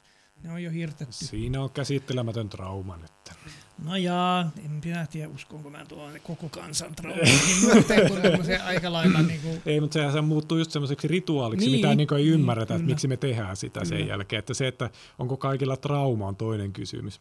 Mutta niin kuin, niin kuin se kättelystä, niin kuin se vaan, että niin kuin sama homma kuin aamulla heräät ja toivotatko hyvää huomenta, se on eräänlainen rituaali, joka on tosi pyhä. Et, kokeilkaapa elää sillä tavalla, että jos te elätte jonkun kanssa, ettekä terveistä aamulla, kun heräätte. no, niin siihen liittyy niin tavallaan se, että se ei kunnioita mua, mitä, mitä helvettiä mm. tuo tekee, mm. vihaako se mua ja kaikkea muuta. Mm. Niin samalla ei kättely. Ja mun kieltämättä mulla itselläkin tuli sitten, kun te tulitte, mm. niin me, me siis sitten törötettiin. Niin, niin se ei ole kummallinen hetki. se on todella Mun teki se vaan suoraan mieli vaan paiskata käsi, että niin kuin, totta kai, mm. tämä on se tapa, miten me niin kuin, mm. aloitetaan nämä hommat. Mutta nyt se on rikottu, niin mä, ainut meidän toivoa enää, että se Demolition Man High Five tulee. Muistatteko sitä? Niin mikä se oli? Se on se, niin kuin laitetaan mikä... tällainen lähellä ja sitten pyöritetään. Niin, no voihan sitä niin kuin tämmöisiä niin jo, tuonne niin Itämaani. Japanilaiset. Joo. Kumarrus. Kyllä. Miten tämmöinen siis tuota, mm, näistä tavoista, rituaaleista ja, ja, ja se, että ollaanko siinä, onko siinä joskus aikana ollut jotain järkeä, enää ei, niin tämä niin kuin selibaattilupaus, mitä nyt nähtävästi jopa katolinen kirkko on alkanut kyseenalaistaa niin joissain määrin, koska ne, sehän on niin kuin loppupelissä aika tuhoisaa voi olla tarpeet on, mitkä on. Eturauhaselle. No, ja siinä on ihan myöskin mekaanisia hyötyjä. Ja myös niin monta, niin, niin, niin, just kun tämmöiset asiat, niin tuota, sitähän ei ole, ei ole, onko se ainoa, onko tuo katolisuus ainoa, missä on? Ei. Niin niitä on muissa. Se on myös ortodoksisuudessa ja okay. optionaalinen se on kaikissa kristillisessä kirkossa. On minä no tunne anglikaaneja, jotka elävät selibaatissa. Mutta... Kiusaavat itseä ihan tahalla. Niin. No, niin. Vai pääsekö sitä yli Jokainen taplaa tyyli. mutta tuota, katolisessa kirkossa on se ongelma, että sitä on tehty pakollinen. Joo. Että ortodoksisessa on se, että munkki elää selibaatissa, mutta pappi on naimisissa. Ja siksi, tuota, jos haluat kiusata ortodoksista papin rouvaa, niin kysyppä siltä, että suunnitteleeko sun mies piispan ura. Koska piispaksi voi päästä vain munki tai leski. Okei, tämä pitääkin muistaa, jos tulee vastaan. Mutta mut tavallaan niin voisi ajatella, että nuo on jo silloin aikana, mutta varsinkin nyky, nyky näkemyksen mukaan niin lähestulkoon niin epäinhimillisiä. Toki jotkut taipuu siihen mm. paremmin, mm. jotkut huonommin, mutta niin kuin sillä on, Kyllä me on siellä nähty, on vaarallisia. Useimma, useimmille niin. selipaattilupauksen tekijöille käy huonosti Näin, tavalla tai toiselle. Niin. Mutta joo, no siis se liittyy tietenkin äh, aika lailla niin kuin askeettisuuteen ja, ja siis monissa uskonnoissa, se ei ole pelkästään kristillisyydessä, mutta se tietenkin se seksuaalisuudesta kieltäytyminenhan on melkein se suurin uhraus, mitä ihminen voi tehdä. Ja siksi kun, kun, kun, mutta miksi, miksi sitten uskonnot ää, suosii semmoista kieltäytymistä? Se taas on niin asia erikseen, mihin me taas varmaan tässä ei, ei mm. löydetä vasta. Kokeillaanpa tämmöistä, koska mä rakastan uhrin Kunhan ei kokeilla selibaat. Ei, ei, ei, ei, ei, lopetetaan välittömästi. Jos tämän pöydän ääressä niin tämän illan aikana. no niin sen nyt vielä menettelee. Mutta... Just pystyy pihalle asti piättelemään. mutta tota, niin, se, kun sä käytit sanaa uhraus, mm. niin, niin voisiko siinä olla se, että kun uhri metafora on äärimmäisen vahva kautta niin kuin ihmiskunnan historian. Ja tota, se on niin kuin arkkityypillisessä asemassa. Ja mä oon kuullut tuommoisen niin selityksiä, että se on yksi semmoinen tapa, miten ihminen on keksinyt tulevaisuuden ja aikakäsityksen myös. Eli että sä uhraat tässä hetkessä jotain tulevaisuuden vuoksi joka mä, niin me puhuttiin maistilajaksossa, että ei ne, niin eläimet ei jemmaa ruokaa. Vaikka ne nyt Paitsi vähän niin kuin, niin, mutta siis että koira vähän perkkaa sinne, mutta jä, orava ei ole keksinyt jääkaappipakastin yhdistelmää. Ja se unohtaa muutakin ne jemmaa. Niin, että, mutta siis ihminen jemmaa ruokaa, sitten meillä on äärimmäisen paljon, niin kuin, että minkä ihmeen takia sä kävisit punttisalilla? Minkä ihmeen takia? Se on ää, tympeä tai... En tiedä, en käy. Niin, no monet ei käy, mutta siis se ajatus on siitä, että mä kärsin nyt, että mun lihakset kasvaa tulevaisuudessa se, et, ei kukaan ajattele sitä näin niin artikuloiden, mutta se on ää, niin tämmöisen, niin kuin, mm-hmm. sitten kun me ajatellaan sitä selibaattilupausta, mikä on äärimmäinen uhraus äärimmäisen hyvän puolesta, niin en tiedä, mutta siis voisi kuvitella, että se jossain kohti on mennyt niinkin kierrokset, että selibaattilupaus on se. Mm. Että sitten se niin kuin vääristyy jonkunlaiseen uskon harjoittamiseen sen jälkeen. No tuossa nyt, nyt, nyt, nyt voidaanko olla vähän eri mieltä, koska Totta tuota, kai tuo, tuo, kun käyt puntisalilla, on niin käy minä joskus. ja tuota, siis se salilla käyminen, sehän niinku, se on hyvin addiktoiva niinku, mm. toiminta, mutta epäilen vahvasti, että onko selibaatti ovi addiktoiva. niin, tänään pidättäydy vielä enemmän kuin eilen. no aivan mahtava fiilis tulee tästä. No otetaan joku vähän e, niin kuin ilmeisempi esimerkki. Mä et syö koko ajan karkkia. Mä että, niin, niin, nimenomaan, mutta se, että se on niin hetki, niin kuin, kun se vasta, vasta-arkkityyppi on siihen se, että sä uhraat nykyhetken tulevaisuuden vuoksi, joka olisi yleisyöminen on äärimmäisen hyvä esimerkki. Mm. Että sä pidättäydyt syömästä, vaikka siitä tulee hyvä olo. Että sä tiedät, että sun pitää pidättäytyä siitä. Ja voisi kuvitella, että jolla niin ihmisillä menee kaikki höpöksi, niin se muuttuu jossain kohti selipaattilupaukseksi. Mm. No siis varmaan voi olla hyvinkin, että tuo on tämmöinen, siis siinä ehdottomasti on se tulevaisuusnäkymä, koska siis selibaattihan niinku täysin niinku se selitys on se, että koska pidättäydyt tässä, niin sinulla on niinku sitten niinku ei mitään hirveän hyvä palkinto siellä tulevassa. Taivaassa pääsee paneeste hulluna. no se, sitä ei sanota, mutta me, se, myös, että ei, ei siellä sanota, että mitä sitten kompensoi sen. Tosin niinku erä, eräissä islamin opetuksissa on se, että sulla on 70 rusinaa siellä pannetta, ei kun no. tai 70 reitsyttä, se on niin. tulkintaa. Niin, se on rusinia, rusinaa tai neitsyttä, niin, jotakin. Ja mitä kukaan nyt tekisi 70 neitsyllä, niin mm. ne, ne, ne varmaan hakkaisi hengiltä ensimmäisen päivän aikana. Mutta, se Fingerporillahan on loistava sarjakuva siinä, missä te, jihadisti tekee tämän niin kuin uhrauksen ja sitten se menee sinne tota, par, niin kuin paratiisiin, missä ne ottaa, niin on nörttipoikia. Ja linnuksipaidat päällä. ja tuossa joku stand-up-komikko sanoi, että hän ei halua 70 tuota neitsyt, että kaksi stripparia ja sama asia Joo, paljon paremmin. Mutta tämähän se on, että ei siis tietyllä tavalla se jo tietynlainen tuleva palkinto, mutta mä, en, mä en, en, en todellakaan ole perehtynyt tuohon, mitä sinä selitit, että en, en siihen nyt yhtäkkiä osaa sanoa, mutta eipä nyt on minä huonompia selityksiä kuullut vai muista milloin.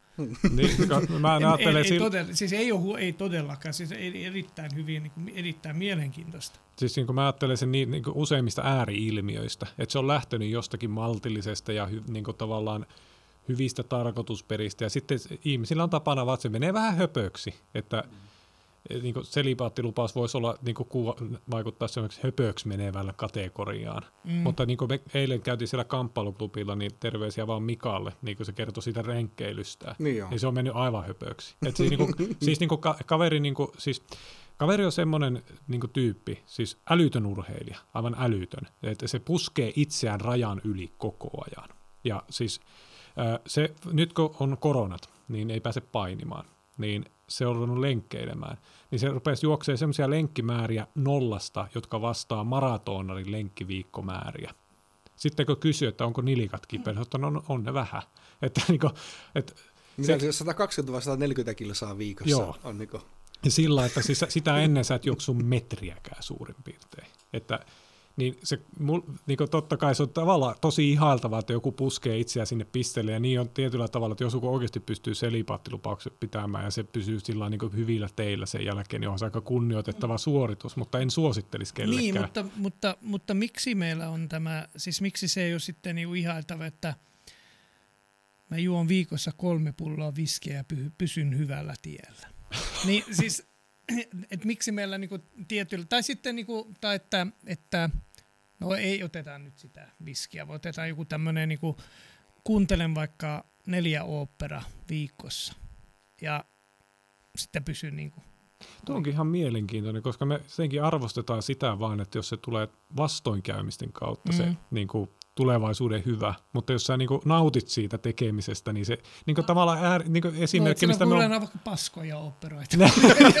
niin, mutta niin sit sä teet se oikein. Ihan samalla kuin taiteesta puhutaan, se, se taiteen pitää olla niin kuin persaukinen, kärsiä nälähätää mm. ja kärsiä, jotta se voi tehdä todellista taidetta. Mutta jos se saa sitä palkkaa saatana, mm. ja se niin kuin elää normaalia elämää. Niin se on myynyt itteensä. Ja tämäkin on yhtä moderni asia vähintään kuin se raamatun kirjaimellinen tulkinta, että tämä on tämmöinen nälkätaiteilija. Tämäkään ei ollut niin kuin historian aikana itsestäänselvyys. Mutta onko tuo, onko se buddhalaisuus vai mikä se on, mikä tavallaan pyrkii siihen, että ihminen lopettaisi haluamasta, haikailemasta niin kuin erinäköisiä asioita. Että se tavallaan haetaan sitä semmoista tyytyväisyyden olotilaa, mikä toisaalta meinaa sitä, että ei, ei haeta parempaa. Se on se äärimmäinen meditaatio, mutta se, mä en muista, että onko se varsinaisesti buddhalaisuus vai tietty, tietty niin kuin, kun nämä päävirtaukset buddhalaiset on hinajana ja mahajana buddhalaisuudet, ja niin kuin, tämä, muistaakseni se on hinajanassa, jossa mennään niin kuin, tosi asketismiin.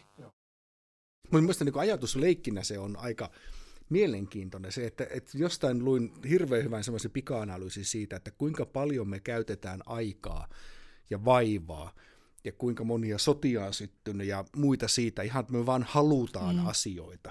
Eli jos me tavallaan lopetettaisiin haluamasta niin paljon, niin luultavasti maailma pelastus ja ihmisiä pelastus ja niin edelleen, mutta sitten taas toisaalta, kun ihmisapina on niin, me ei olla ikinä tyytyväisiä mihinkään. Että tavallaan se varmaan on jonkinnäköinen vastaisku sille, että ne on huomannut aikoja sitten, että se, että sinä saat jonkun talon tai hienon pellon tai hyvää olutta tai muuta, niin se on hetken aikaa siihen tyytyväinen, ja sitten alkaa miettiä, no onko tuon spesiaalin sijasta, olisikohan tuo märtseni sittenkin ehkä parempaa. Mulla menee yleensä niin, että mä saan hyvää olutta, se pari olut riittää, se hyvä, sitten mä voin ottaa vaikka sitä pirkkaolutta niin sen joo. jälkeen. Että se on ihan, mutta ehkä seuraavalla kerralla se olisi sitten tuota muuta. Mutta tavallaan niin ideana muista on jännä, että niin kun se, se vaatisi jotain älytöntä keskittymistä ja meditoimista, että me päästä siihen tilaan, että me haluttaisiin koko ajan mm. jotain uutta.